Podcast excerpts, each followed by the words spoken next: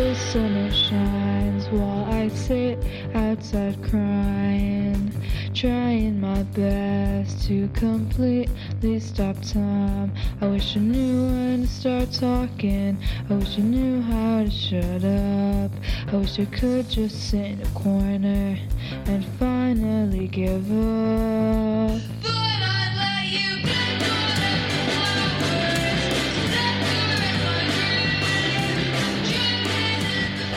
Hello and welcome back to the Grey Album podcast. And today we'll be looking at two films uh, The Ghostwriter, or The Ghost, uh, from 2010, and Love Actually from 2003.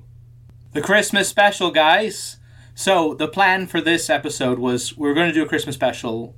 Love Actually is probably the ultimate Christmas movie, definitely the ultimate British Christmas movie. It has everybody in it, it's iconic. People still watch it 20 years later at Christmas. Um, I had never seen it. Yeah, Peter had never seen it. It's also the the 20 year anniversary this year, so that had to be one of one of the movies. Um, and obviously, who's the main character in Love Actually? It's Tony Blair. So we are going to use that that movie as a springboard to discuss Blair, Blairism, the Blair years, our childhood during the the Blair years, which is like the the the, the British Zoomer childhood. Is yeah, the Blair cool years. Britannia. And... Um, yeah, Britpop. Um, so yeah, and uh, I I, I, I yeah, thought uh, kind of the the Ghostwriter, which uh, which I had seen recently, uh, the Roman Polanski thriller about this kind of Tony Blair like character was a good another good cinematic representation of Blair, even though they claim claim it's not Blair, but we we all know. So uh, going with our kind of unusual pairings that we have on the podcast. Love Actually and The Ghostwriter. I don't think any other podcasters talked about those two films in in quite the same episode. So, especially with a Christmas theme. Merry Christmas, Merry everybody! Christmas, Merry Christmas. Uh, hopefully, this will come out in time, and you can kind of listen to it as you're opening your presents or basting your turkey or whatever it is you do on during your Christmas holidays. Right. So sh- should I just launch straight into it with with the Ghostwriter? So the Ghostwriter from 2010, also known as the Ghost. Apparently, the Americans needed the word writer on there uh, to to make it very clear what the film was about. A bit like you know Harry Potter and the Sorcerer's Stone, because the word philosopher is seemingly unknown in the U.S. But uh, based on the novel by uh, Robert Harris, follows Ewan McGregor who's been hired to write the memoirs of the controversial uh, former British Prime Minister Adam Lang, played by uh, Pierce Brosnan. It's this kind of thriller where uh, Ewan McGregor uncovers dark secrets about what's really going on uh, with with the former Prime Minister. What were your thoughts on the Ghostwriter in general, Abraham? Um, I thought it was actually pretty good. Um, it's clearly been done on a fairly low budget. Um, I thought the strength of it was the pacing because it's it's a thriller movie. Like the stakes are slowly raised. Each scene builds on the next. By the time you get to the end, I, I wasn't entirely happy with, with the ending, but it felt like you can feel the, the climax building. I think that's the strength of this movie. Yeah, interesting. Uh, so, like the yeah, why don't we just talk about the ending? I because that is that's the thing like that sold me on the movie not not so much like what the twist is or or kind of what what what secrets revealed but i i just really loved the way the ending was done from kind of a kind of a construction like formal point of view where there's that amazing scene uh, where the Ewan McGregor character writes something down on a note and the camera follows as as it's like passed from person to person and then at the end, uh, spoilers, the, the car hits him and all the all the papers go flying. And it, it, it's kind of like a typical thriller ending in that you don't really want to think through the implications too much, but when you're watching the film, it, it, it definitely works for you. Um, so what particularly bothered me about the ending was so there's several plot twists throughout the movie as again as again as I said about the pacing each plot twist is like greater than the next and they, but they all seem realistic that's what I liked about it each plot plot twist was plausible each one built the hype And the last plot twist was that the, the secret is revealed by using the first word of each chapter in the book. And that I just felt was just a bit silly. Like, there was all this talk about beginnings, like the, the clue is in the beginnings.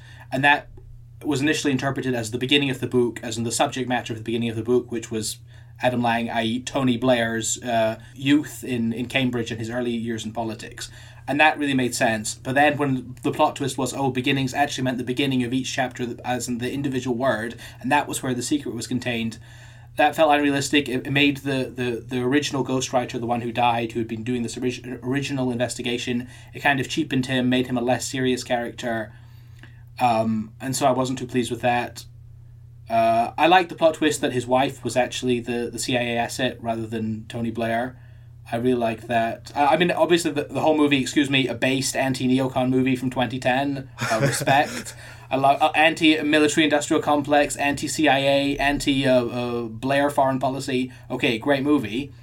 There are so many of those. There's like a whole subgenre between like 2005 to like 2015 where it's like anti anti neocon kind of uh, movies that like the big thing is like national security isn't actually making anyone safer. That's kind of the message of all of these these films, and then they they've suddenly like disappeared. Have you seen the Will Smith uh, NSA movie from 1998? Is it the enemy of the state or something? Yes, I haven't seen it, Like, but oh, you haven't seen it? Okay, that movie. If you watch it, it feels hundred percent like it was made in like 2013. Like it was like a Snowden movie.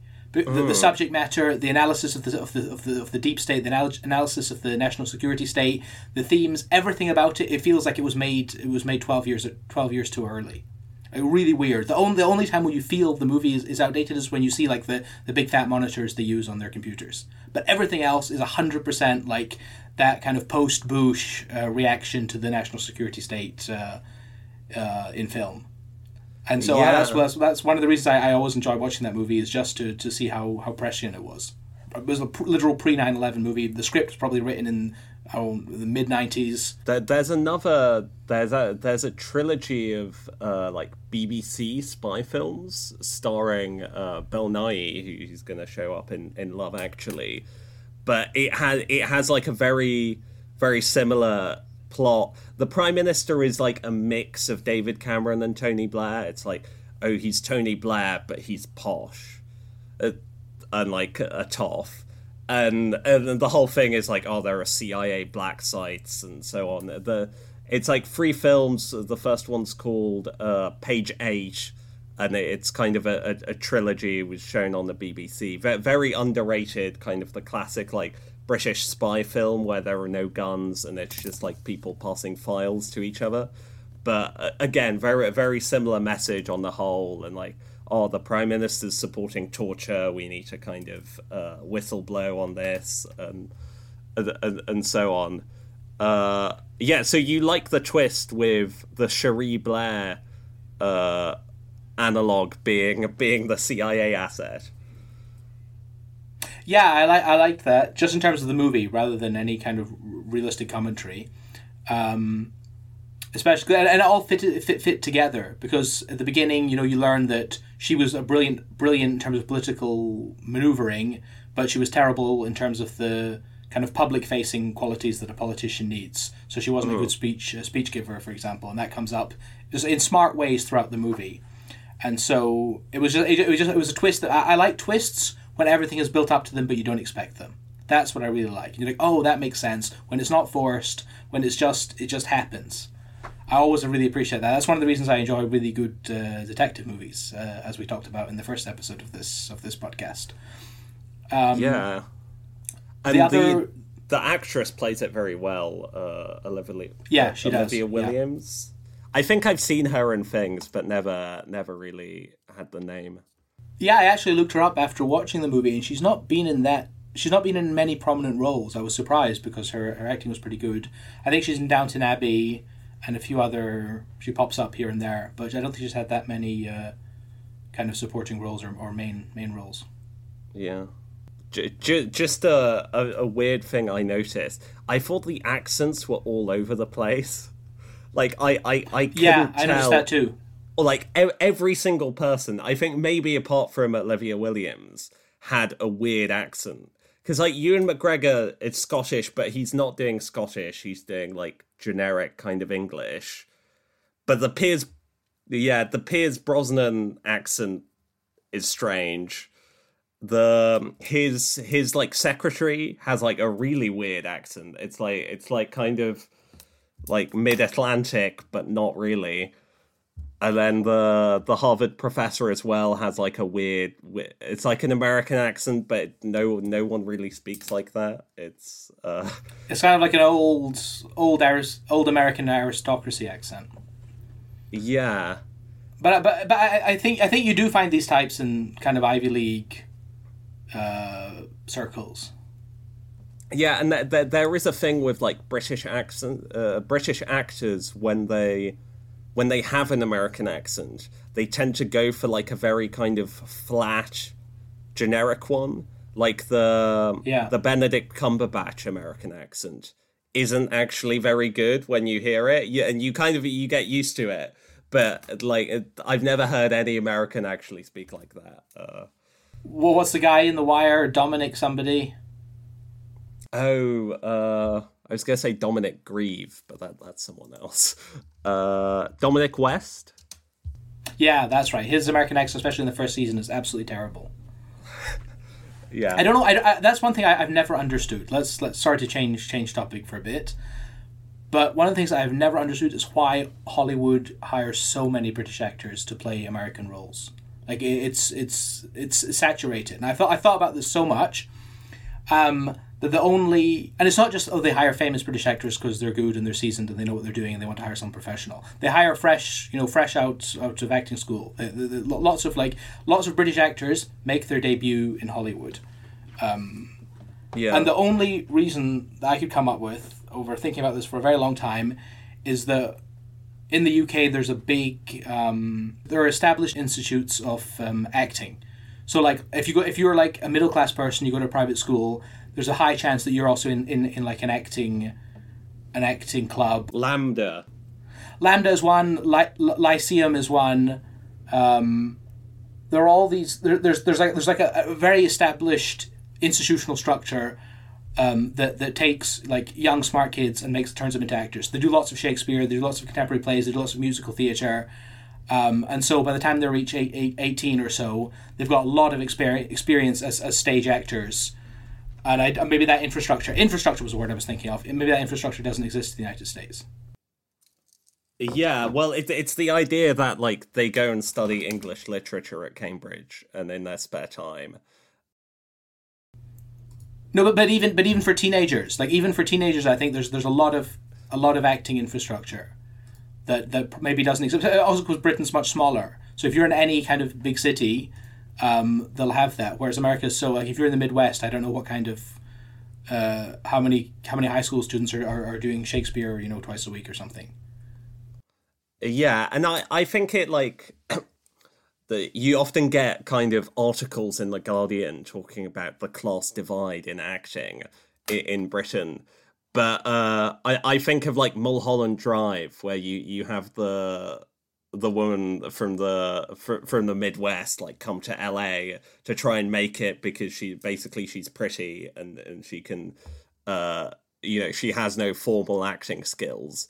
But then uh for some people it works out. Whereas in britain it's like oh you do a course and then then you do it at university and then you're in a play and then uh so on and so on. There's kind of more of an you're more well trained and there's more of a like a clear arc to your career i think than than in america Yeah, I think both the the very developed youth theatre scene um, for middle class kids in this country, um, and there's also a lot of respected theatre institutions. You know, there's all these um, Royal Conservatoires, and there's Lyceum and LAMDA, as you mentioned. Um, I think that basically creates like a, a fairly established pipeline for a young person with no connections to Hollywood, no connections to the industry, to go through and to come out the other end as an actor. So you know they're in their they're in their private school's theatre group. They do an extra um, uh, th- theatre lessons, musical theatre, acting.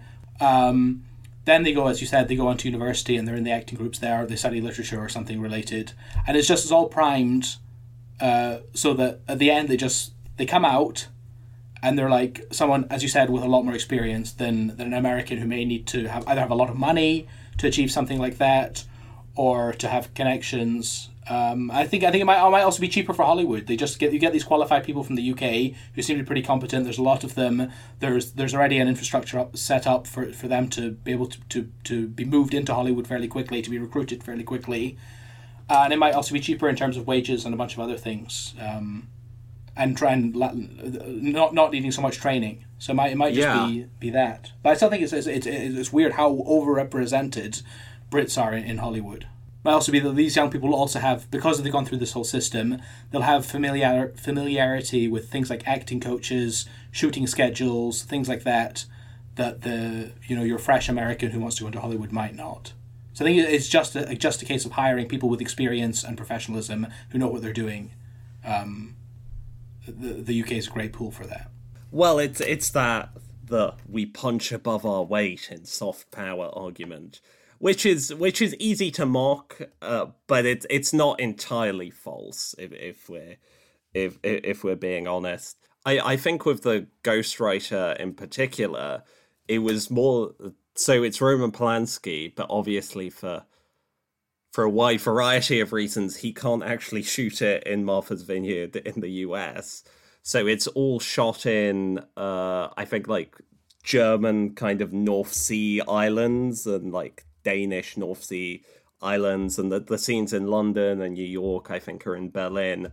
Uh, wh- wh- which looks fine in the movie. You can't you can't really tell, but um, It looks like it looks like Maine. It looks like Maine in February or Maine. in yeah exactly it's it's but I, I so it was basically it's not like a hollywood film it was a european production and a lot uh, uh, one of the one of the guys that criticized it who i think worked worked for tony blair as an advisor at some point like he he he critiqued the fact that i think the german government like funded it for 2 million euros or something partially partially funded the film so uh, that that might explain like the the preponderance of, of, of British actors versus Yeah, I, I versus noticed even some of the, the, the very minor actors just playing roles as, uh, you know, uh, barmen or waiters or whatever. They also had kind of the, the American accents were a bit unclear.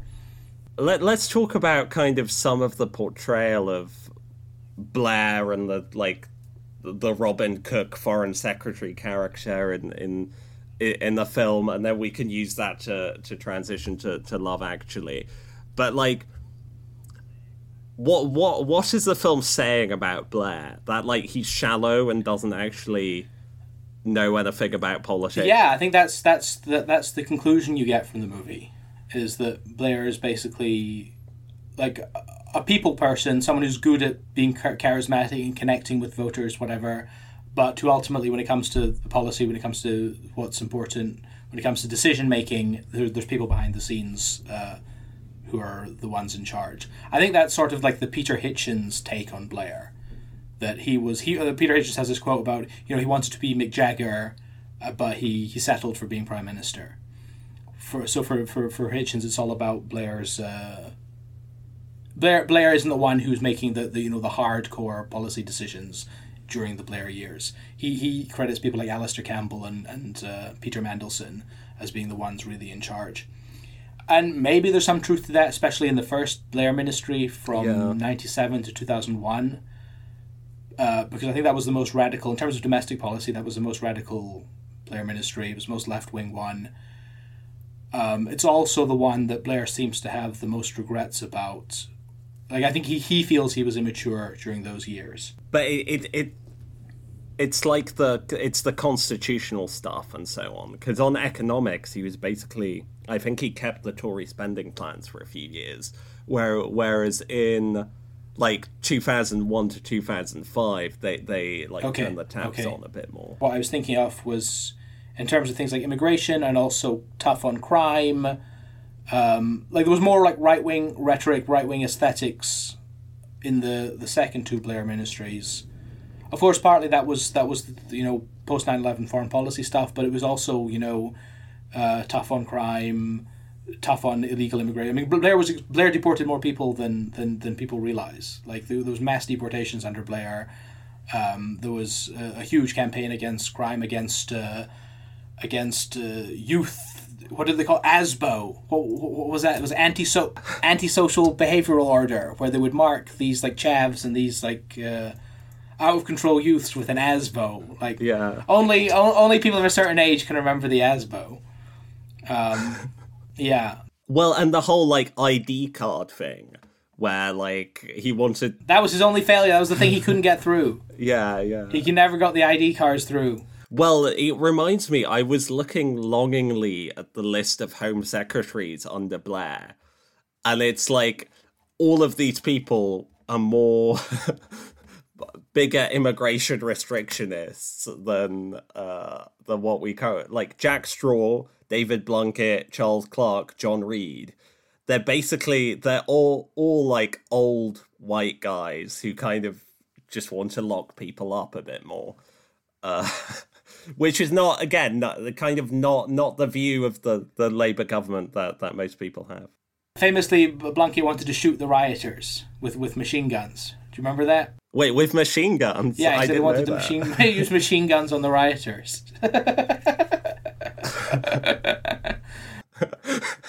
yeah, it's it's like but Boris Johnson wanted to use the water cannons, and for that he's like a massive yeah. authoritarian. And people don't realize that the Conservative Party was also w- was taking the opposite, was taking the, the, the, the counter line on that. David Cameron was wanted to hug a hoodie. Remember that? Yeah, and David Davis, like all for civil liberties and so on. So it was it was kind of weird weird time. The tough on crime policies were actually reversed in in 2010 11 when Blair when Cameron came in um, because basically it was kind of libertarian arguments about civil, civil liberties and stuff. Yeah, and well, and it it was one of the one of the things both mm-hmm. coalition mm-hmm. partners yeah, agreed yeah. on.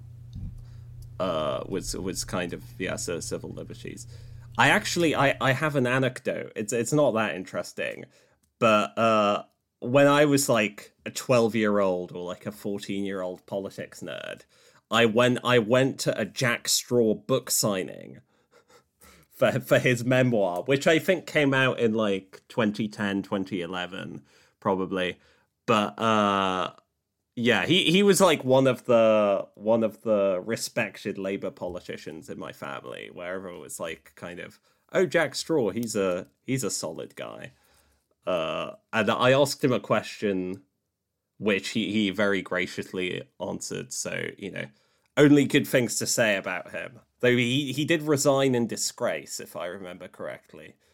But they all they all end up doing that. Yeah, it's interesting you mentioned who were the respected uh, New Labour people in your in your in your family because you know me being from Scotland it was always like the the the, the Brown faction were considered like the, the good honest people, and the Blair faction were considered you know the slimy lying politicians who screwed over Gordon Brown and the only reason Brown supported the Iraq War is because he was lied to by the CIA. It's, it's not his fault. He was the he was the honest one, and all this total rubbish. Um, but I mean, uh, uh, the, the, the, sort of the, the, the infighting between between the, the, the Blairites and the Brownites is actually super interesting, especially all the all these years later, because Blair was basically undefeatable in terms of dealing with the opposition dealing with elections and that kind of thing. He, he was the master politician. Him and his team, they were the master politicians.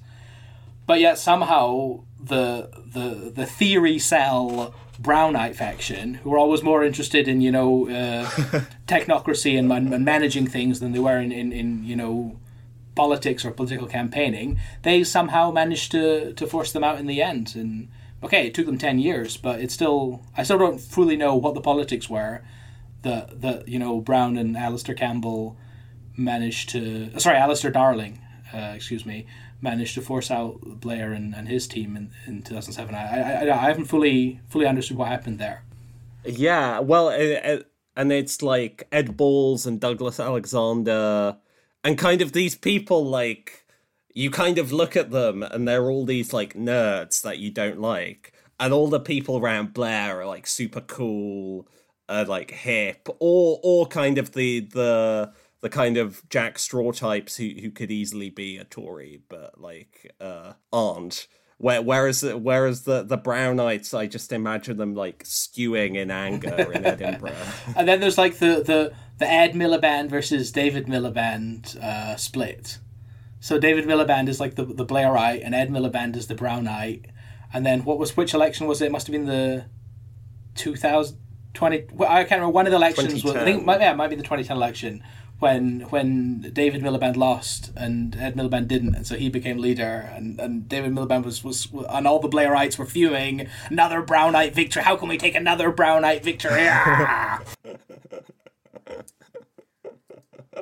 yeah, uh, yeah. do you have any idea of because the Brownites were Scottish but also the Blairites were Scottish because like Blair was he born in Scotland or did he just go to university there or like he's he is Scottish. Yeah, he went to Fettes, which is like the most the most elite private school in Edinburgh. I, I knew a guy whose brother went there. He, he, there's, there's this like the only old money family I know. All, all the others went to my school, but the, the older brother went to Fettes.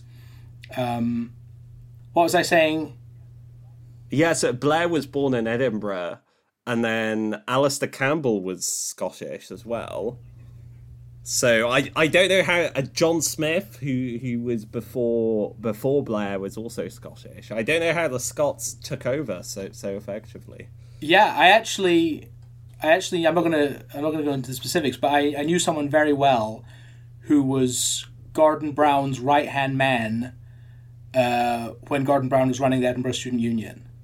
And according to this is someone I, I really uh. respect and, and trust, and they told me like Gordon Brown is like 500 IQ like you'll have you'll have a, a, debate with him, and he'll just know every single point just like off the top of his head. He said the example he gave was like when you have you know when you have a discussion with someone or an argument with someone, and then five hours later you think, oh, I should have said that. Yeah. Gordon Brown is the guy who just says that all the time. I 100% believe that. Yeah, I definitely believe that. And he was the one with like the PhD, you know, in economic or whatever economics or philosophy or whatever it was. Uh, he is like he is like the, the brains but the problem was, as I said, he's a theorycel. So when it came to actually getting anything done, or it came to, you know, winning the 2010 election, I think Blair probably could have just about won the 2010 election. Whereas, because I mean, it was it was a uh, ended up having to be a coalition because the Conservatives couldn't win by that, that didn't win by that big a, a margin. So I think if Blair was still there, the, the Labour Party probably could have just pulled it off but it was Gordon Brown. Um, just wasn't a good political communicator. There was that whole incident with uh, with that supposedly racist lady and the hot mic. Gillian Duffy. but also with uh, the Brown thing was he he was unable to kind of make decisions.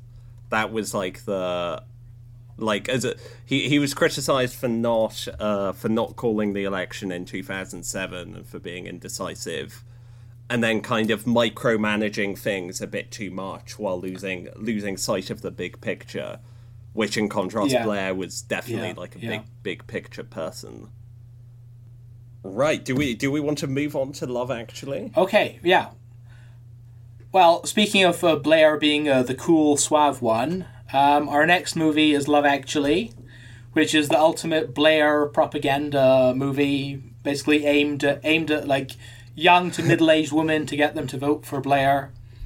Um, key to the movie is there's no Cherie Blair in this movie. Um, I've heard I, I, I don't have any kind of memory of this, but I've heard that she wasn't particularly popular, and women especially didn't like Cherie Blair. Um, I don't know if you have anything to say about that. Yeah, well, I was kind of confused by her portrayal in in the Ghostwriter because what what was she seen as like the Machiavellian? Uh, the, I don't think she was. I think people just didn't like her. I, I just thought people yeah. didn't. Yeah, didn't like her. Yeah, she was a lawyer, right? She, I, I, I think she was like quite a well, like high high ranking lawyer or something. But yeah, people didn't like her. There's also in in Love Actually, just just to fi- finally bring it to back to Blair Brown. Uh, there is that weird like Gordon Brown character who's like always sits next to Hugh Grant at the cabinet yeah. meetings and looks really happy when he when when he like is mean to the U.S. president. But I, I'm not sure how deliberate that was because it it was like just a guy with brown hair. But I, I, I, I think it was kind of going for the Gordon Brown vibe in, in contrast to to Hugh Grant. Well, I've only got uh, two words to say. Dancing tone. That scene in that movie is perfection. Yeah, I'm. I had never seen Love Actually, and I I don't know why. I think it was because my mum liked it so much. I imagine your mum likes Love Actually. Yeah, yeah. I imagine every Zoomer mother loves lo- loves Love Actually. Uh, Z- Zoomer's mother, no, Zoomer mother. Yeah, that, that that's well, it does have cross generational appeal as It's as- true.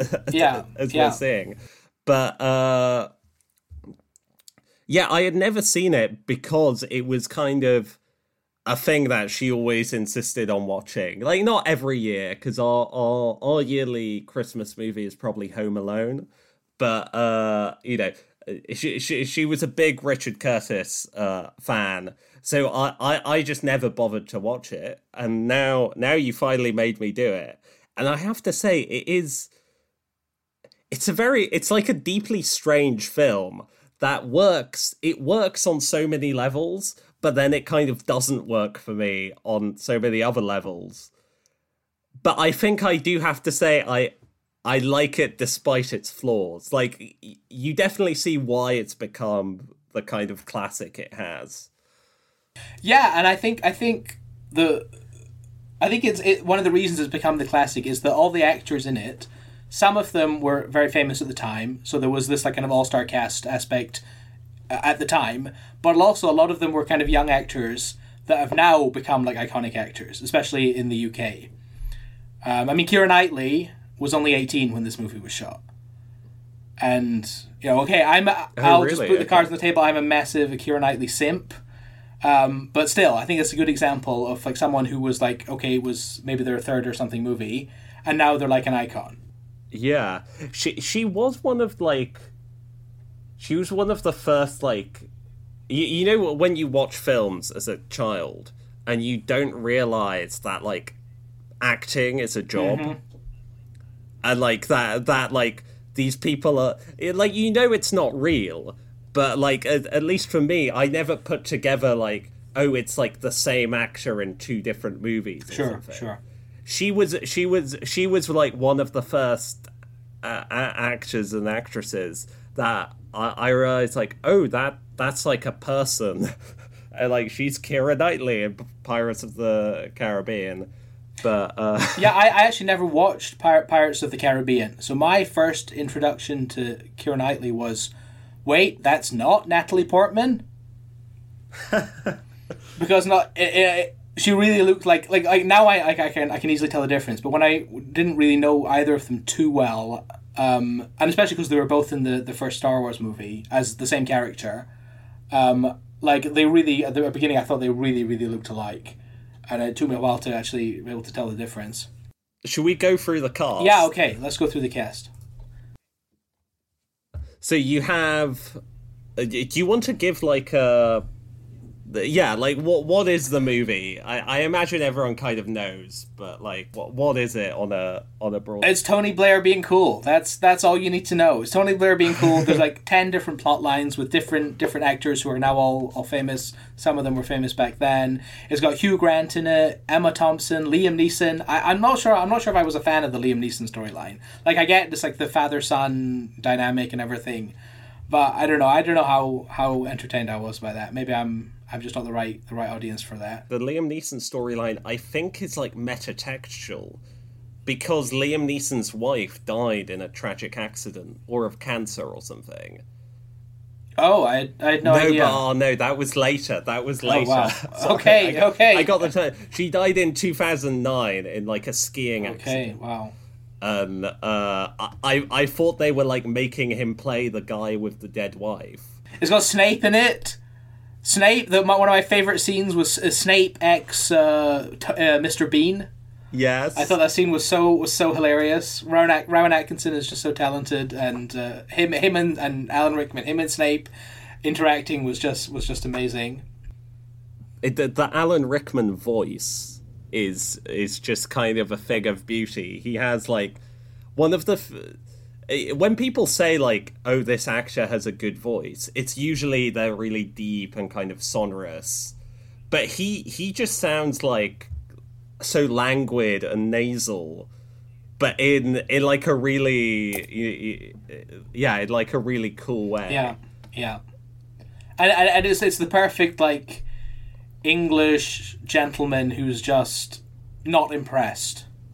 like it's the perfect aesthetic of of, of, of that concept.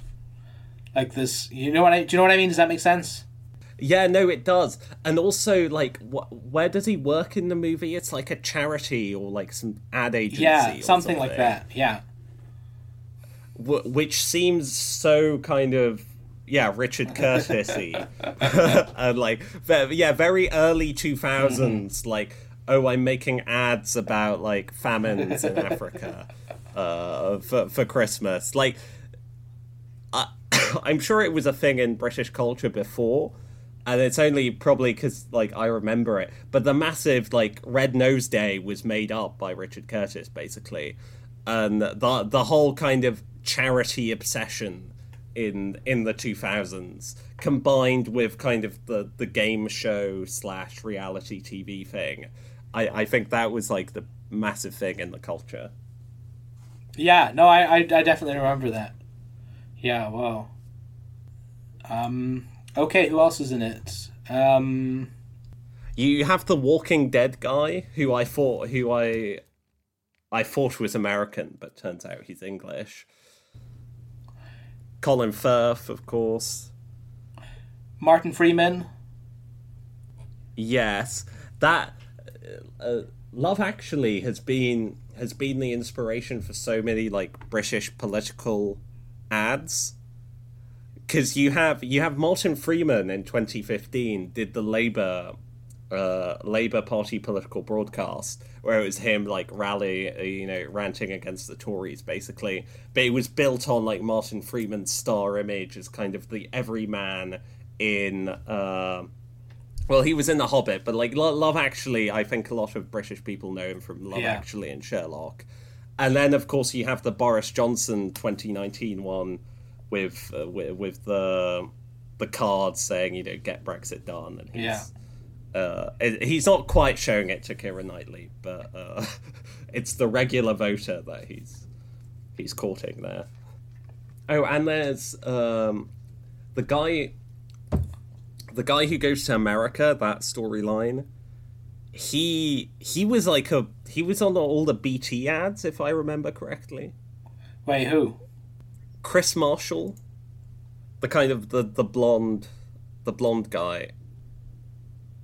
In in like two thousand and eight, I think he I I'm convinced he was he was the face of uh of British telecoms, but uh yeah, very very big cast. I was I didn't know January Jones was in it. I was so surprised. I was like, oh my god, it's January Jones. Uh, she's in it for like one scene, but uh, Yeah. yeah, still. I always got like a weird vibe, a weird vibe from her in in in uh, in Mad Men. Like, obviously she's very beautiful, but I just I just got this this weird like I don't know. There was something off about her. I found. I think probably deliberately in in Mad Men. There's just something just off putting, whereas in this I didn't get that vibe at all. Again, it was only for one scene. Yeah, yeah. I, I, I, think it's one of those kind of like too good looking for their own good in a sense. Like you, you ba- like you people I think are naturally suspicious of uh of certain types of types of people like that. But um what what was your favorite Love Actually storyline? Sorry, I remember a few years ago there was like a there was like a headline went viral because a man was deported from Saudi Arabia for being too handsome.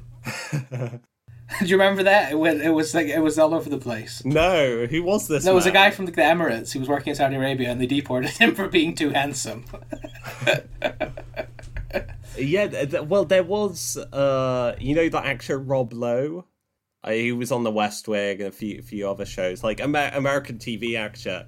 But he he a few years ago he was like, oh I yeah I'm too good looking and that's why they never cast me in roles. And people mocked him, but I think there is something like true in that. Like, um, like like one one of the main one of the most famous actors of recent years was uh, Philip Seymour Hoffman, who who could kind of play play any role because he's he's not incredibly good looking. where, Whereas you you do probably get typecast in, in, in certain certain roles. Yeah, that brings me on to something. Um, this is a conspiracy, a theory, a theory that uh, um, Natalie was uh, deliberately cast. They deliberately cast a mid actress to play Natalie, um, so that all these uh, you know Guardian reading women in their thirties would all subconsciously fall in love with Blair and read themselves into that character, and then vote for Blair. What do you think about that? Oh, so it's like relatable. So it's uh, yeah, it's like wish fulfillment. Like, oh, I'm the mid, the mid, uh, you know, woman uh, who who, who suddenly Tony Blair falls in love with. Yeah, because like I, I did I did read a piece recently about like Rich, Richard Curtis has gone woke and he's he's he's apologized for all the fat jokes in Love Actually, and uh, like there's the, the the jokes about like I think it's her thighs or something they're uh they're there not not to like make fun of fat people, but it, it it's kind it's kind of yeah to make it more relatable and uh f- for that element. But he he got interviewed somewhere by his like daughter who's like a feminist journalist and she just like berated him on stage for for, for being a dinosaur and he you know he he humiliated himself. Lol, that's hilarious. You asked me earlier what my favorite scene was. Is that right? Before I interrupted. Yeah. Obviously, my favorite scene is Dancing Tone. well, okay. Well, so you like the Tony Blair romance storyline the most, then? I just like Hugh Grant playing Blair is just hilarious because he's obviously very charismatic. He has great facial expressions, and him as Tony Blair is just great. Um, obviously, my other favorite scene, as I said, was Mr. Bean and Alan Rickman. That was hilarious. Um, oh, I like the carol singing uh, thing. I wanted to mention something about that. You know, when he goes, he he knocks on the door, and the, there there are kids there, and they ask him to carol sing, and he's like, "Oh, yeah, well, yeah, uh, why not?" I, I, when when the the, the the bodyguard, the security guy, just starts singing like really well. I for some reason I burst out laughing at that at that moment. I thought that was so hilarious and it's also Good King Wenceslas, which is like a uh, uh, carol close to my heart. Yeah, but, yeah, I, uh, yeah, I, I can see why. good, good King Vaslav. yes, yes. Um, my favorite. I, I, I was actually surprisingly touched by the the Laura Linney and her mentally ill brother storyline. Oh, were you? That okay. that was like the one. I, I was frustrated. The one thing one. I was like. oh, really? Okay. I don't know. That was like the one kind of nice, kind of Christianish Christmas message. Uh, you know, l- look after people and uh, don't don't necessarily pursue the the, the, the guy at work because he, he might he not he might not be that nice after all. But uh, cause, cause it is like my main issue with it was I feel there's like a there's an undercurrent of like cruelty in the film. But then it's it it's like filled in with like schmaltz and you, you have you have a lot of like the the romantic dramatic music run, running through it and so on and you have like a, a lot a lot of it has all, all the storylines basically have have happy endings. And i kind of wished it was like a bit meaner and more realistic but obviously that's not uh, that's not what people want with their Christmas movies. But like uh more of like the Emma Thompson, Alan Rickman affair storyline. Like one more kind of negative storyline I would have liked.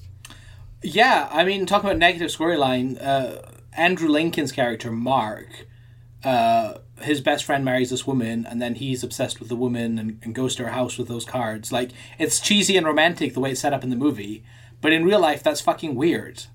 Yeah, and it is kind of sad, right? Yeah. Yeah, yeah it, it's it's pathetic. It's it's uh, he has no self respect.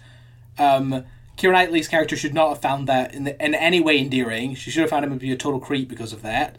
Uh, she should have immediately told her new her husband about it, and he should have beaten the piss out of him. yeah. well, yeah, yeah. I'm.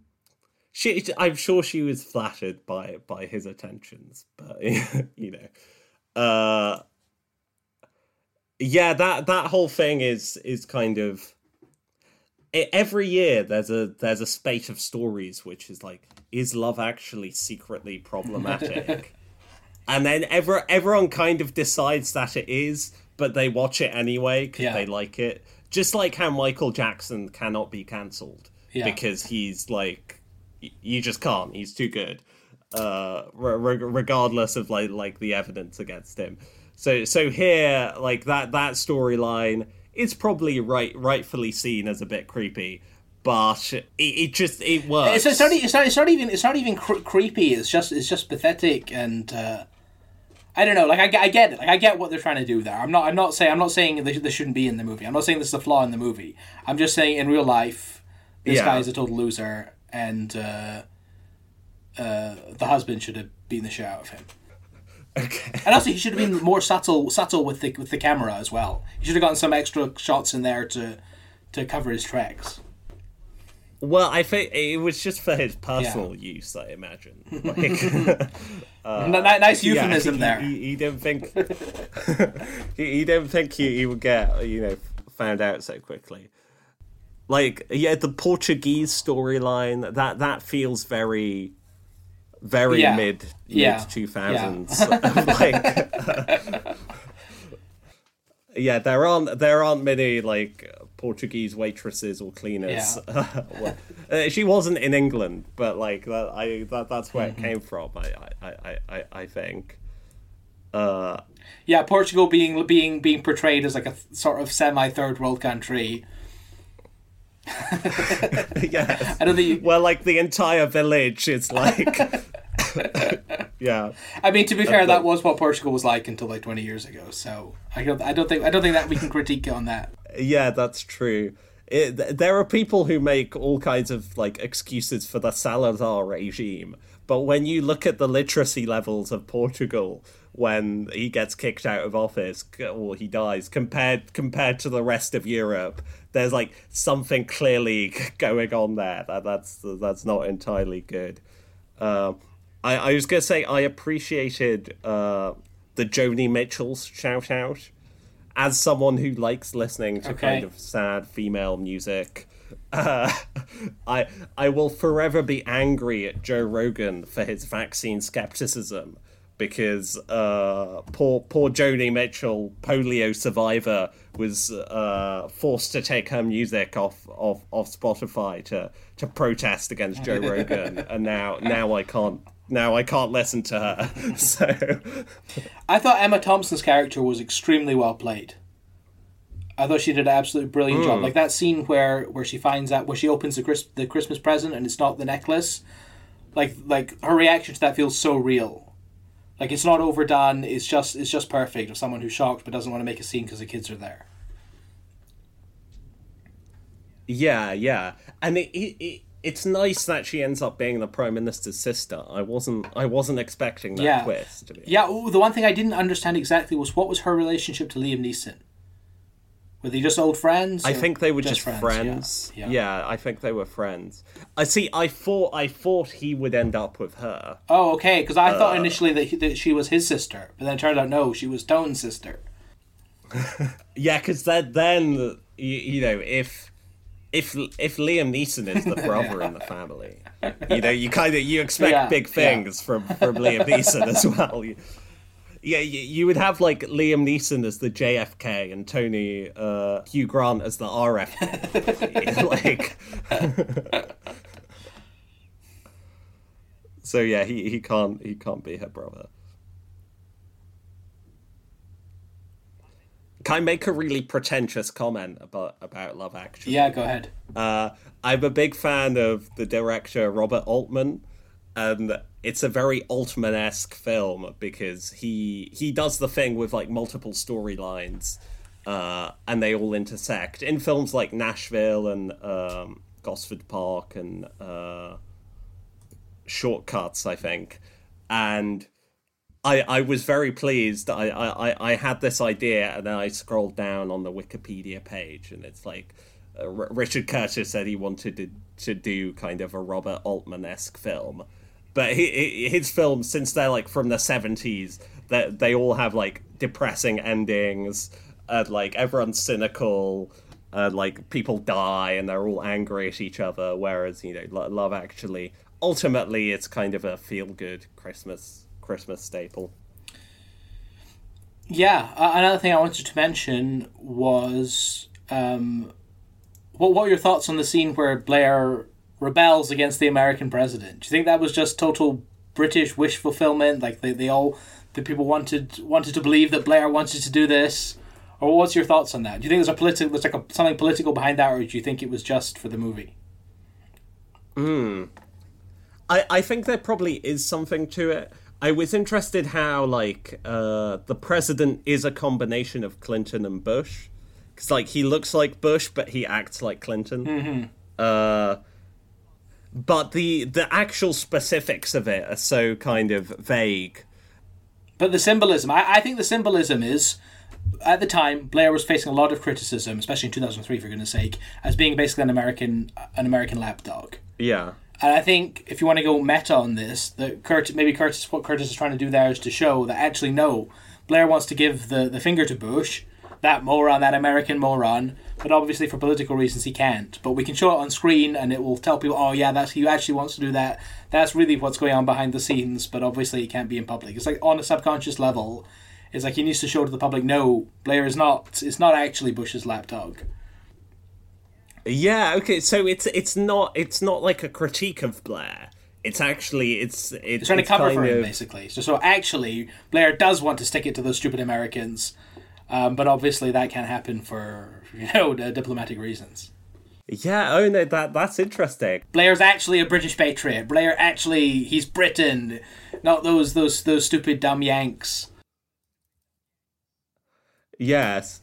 I, I I'm just reminded of like the the Simpsons episode where they go to London for the first time as a family, and Tony Blair like comes in, flies in on a jetpack at the airport, and like personally greets every every family of tourists that comes into Britain, uh, kind kind of sh- showing the, the the cool Britannia thing, but yeah, no, that is interesting because like I was struck by in the very the, opening and closing scenes are kind of the Heathrow Heathrow arrivals scenes, right? Uh, they mention 9-11 in like the very first minute of the film. And I was like, wow, okay, two, okay, it's 2003, sure, but like it felt so odd that they mentioned it like in the first minute of Love Actually when they're talking about like the phone calls to, to the families and how love wi- love wins in the end. Uh, but it, it was a very, very very neoliberal sentiment that like Heathrow Airport arrivals is actually like the, the most love filled romantic place in the universe. And if only people were allowed to like move across borders and like you know, airports airports are like the most sterile, hostile environments you can imagine. But uh, R- Richard Curtis and, and Tony Blair see them as these hubs of uh, kind of intrapersonal relations.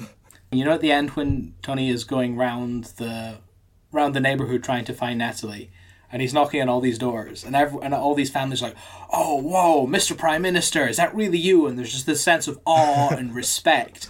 And when I was watching that, I just thought, imagine if Rishi Sunak knocked at your door and you opened it and it was him.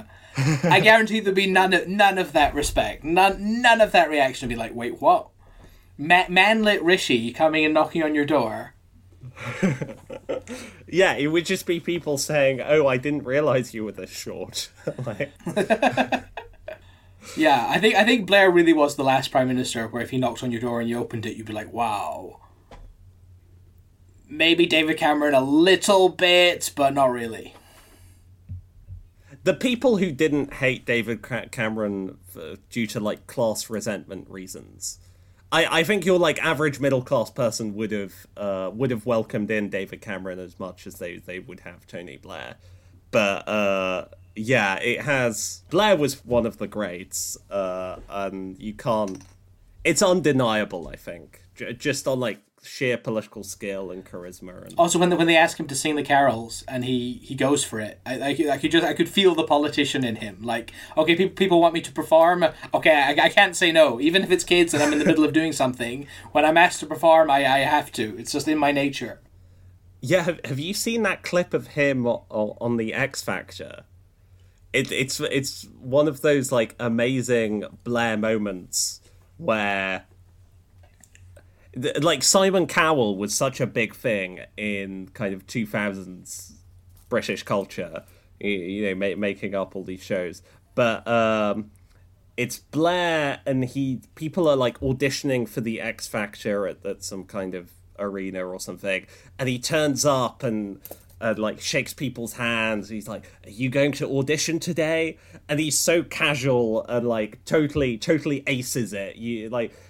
Boris Johnson could probably do it, but few few other uh, modern politicians w- would be that good at retail politics. And they like ask him if he's auditioning too, and then he's like, "Oh, my whole life is an audition." And uh, it, it's just kind of an amazing uh, Blair moment of, of his just how good he was with people really and, and voters. No, I haven't seen that. I'll, that sounds amazing. I'll, I'll have to check that out. Um, okay, so the last question, I suppose, is in terms of it being a Christmas movie, did it did it Love Actually get you in the Christmas spirit? I, I think it did. Like I, I, I like seeing Christmassy London. Uh, that that is always nice. Uh, like some, some yeah, some cities don't really fit Christmas. Like like the the the classic thing is like Los Angeles isn't a Christmas city because it's you never feel Christmassy in in December due to the weather there. But like London is one of the Christmassy cities, despite like not having the great Christmas markets that like uh, you know places like Prague or in they they have in like Strasbourg or or Germany and so on. So I, I like seeing that. And as for like the actual spirit of Christmas, not so much. It, it was mainly mainly the, the storyline with like the the brother and uh, Laura Linney like caring for him. Uh, but the idea of like Christmas as a uniquely kind of romantic holiday, like there's something to it. It was a bit overplayed. I yeah, I think I think you're onto something. I think for me it was the fact that it's nostalgic. Love actually is nostalgic. It goes back to our childhood, and also Christmas is also a nostalgic thing because Christmas is most mm. important, and you, you feel it the most when you're a child. And so I think the combination of these two things. So it's set in a period when you know in the 2000s when I would have been a kid, and I would have been really really hyped for Christmas. Um, and so I think th- th- those two things go together, and so it, for me it created like a really like uh, it really put me in the Christmas mood.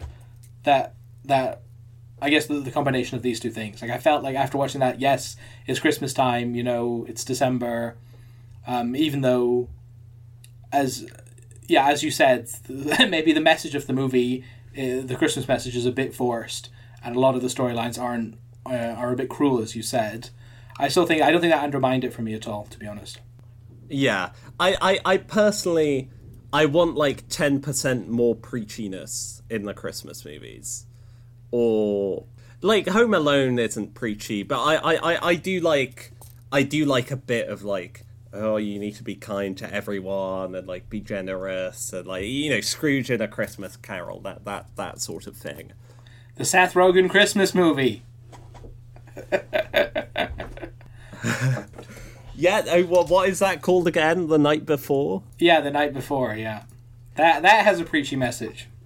That inspired me, as we talked about last episode. I don't know why. The funniest joke in that for me, and like the the one thing I remember is Seth Rogen wearing like a Hanukkah jumper. And I just found that hilarious for some reason. I was like, "Oh my god, it's a Hanukkah jumper!" Like, wow. Uh, wh- when did Christmas jumpers stop becoming a thing? I feel like it's a new kind of fast fashion thing in the last 20, 20 years. Yeah, I'm not sure. I mean, obviously people would wear s- sweaters in the winter. But, but I think but I think there's also there's the Christmas sweater and then there's the ugly Christmas sweater. I think these are two two product categories. Hmm. So I remember like in the mid mid 2010s, maybe 2013, 14, 15 something like that. Like ugly Christmas sweaters became this thing. And I think there was probably some some guy on Shark Tank pitched it and that's that's what started some, some something like that, you know, one of these one of these these type of deals. and suddenly everyone was into ugly Christmas sweaters and Yeah. I think they're probably still around. I love how you say Shark Tank and not not Dragon's Den. No, but I think it was. Uh, the, yeah, Was it literally Shark Tank? yeah. Also, dra- I don't know. I don't know about you, but I find Shark Tank is really encouraging. I watch Shark Tank, and it's like it really like highlights the entrepreneurial spirit and is great. And then I watch freaking Dragon's Den, and it just like completely crushes my soul. It's so depressing. It makes me think I'll never never be able to start a business. I think that's the difference in British and American mentalities. Yeah, yeah, and like, uh, yeah, because the Americans are so entrepreneurial and they they like they love the businessmen, but uh, the the Brits are, are much more skeptical. But you have the opposite with like Kitchen Nightmares, where the British Kitchen Nightmares is like Gordon Brown like fixing their mistakes and trying to help. Gordon. Ramsay. Sorry. Uh, would be a great show with Gordon Brown. Yeah, Well, he was known for like throwing printers in number 10, wasn't he? And, like throwing phones at his secretary. Uh, so so he, he could play the Gordon Ramsay role. But uh, yeah, in, in in the American version, Gordon Ramsay is like super mean and just it has all that that overpowering like dramatic music and he's like this is the, the worst thing I've ever eaten and it, it, just looks like a normal meal that you would have. Yeah, um, on on that, I was thinking the other day about why, why are, why are there so many British celebrity chefs? And basically, I think the answer is that Brits basically couldn't cook until like the nineties, and that's why they needed all these celebrity chefs to teach people how to cook. And that's why we have Gordon Ramsay and Marco Pierre White and Nigella and Ainsley Harriott and all these people, is basically because nobody could cook, and so they needed someone to teach them. What do you think about that? I think there's something to it, but I think it's it's there are loads of celebrity chefs in other countries. You just don't don't know them. But but yeah, but but but, but, only recently. I don't think there was. I don't think celebrity chef culture was a thing in in two thousand in, in other countries. It wasn't a big thing. There was uh, what, what what's that French guy uh, Jacques Jacques Pic Jacques something Jacques Pepin, Pepin. Yeah, it was him. Um, Julia Child. yeah. But in terms of like the celebrity chef, as in like the rock star celebrity chef, the Mark Yeah. White, cool. You know that picture of him smoking, the Gordon Brown, the Gordon, Gordon. I'm now I'm doing it. The Gordon Ramsay. I think that I think that's very much a British thing. Before it was like a cooking show on TV, like you'd watch the cooking show. But that I think like the rock star celebrity chef is is is definitely like a '90s British thing that took the other other countries about ten years to catch up on. There was um there was a British chef called Floyd, I think Keith Floyd. Uh, his his uh, I think in the eighties, and his whole thing was basically he was always drunk, and he was always he was always like nursing a glass of red wine whenever he was cooking anything, and like sipping it in, in like the French Riviera or whatever. And in the eighties, this was this was very glamorous. I think for for. For, for the people watching who used to you know all their all their tinned food and and the the depressing meals that the Americans like to make fun of us for eating. Um, yeah, there was one point I still have. I, my last note was that the very ending scene where, where it's the nativity play, all, all the people in the audience are using these old like cameras. The, the, these are one use cameras where you just you go through the thirty pictures or however however many you have, and then you take it to the developers, and they that's that's the end of the camera. Do you remember those? Yeah, the Kodak kind of. Yeah. I hadn't thought about these in like 10 years and I remember they were such like a big thing back then like if I went on on holiday somewhere like my mom would give me one of these cameras and be like you've only got 30 pictures so use it wisely Oh wow, that that is a nice memory. and that's yeah yeah. That's like a whole industry that, that doesn't exist anymore. Yeah, well, I like the the digital video cameras that that were in the film. Because those like they're kind of terrible but now once you once you look back at them like the that picture quality has has some sort of weird charm. It, and it, it's probably just nostalgia but the way it like glows in that unnatural way is is kind of amazing. And uh, you you occasionally see like um some directors and filmmakers like David Lynch does it occasionally where like you, you know the big film snob thing is to to shoot on real film and not digital. But they they they occasionally shoot on digital to get that like eerie weird effect that you sometimes you, you sometimes get from those cameras. Uh what's your don't give me a full tier list of Christmas dinner, but give me like your top and your bottom from like the the trimmings and, and the turkey and, and that sort of stuff. Um, I think turkey's pretty dry, so I think I think turkey's overrated. Um, on a Oh, tangent, you're I- one of those people. yeah, I'm one of those people. I think turkey's overrated. I don't know why in, in places like Germany eat like turkey like as chicken. They have turkey. Turkey's like a normal poultry in Germany. I don't know why. I think it's dry, and that's why they need all this this sauce and everything for it.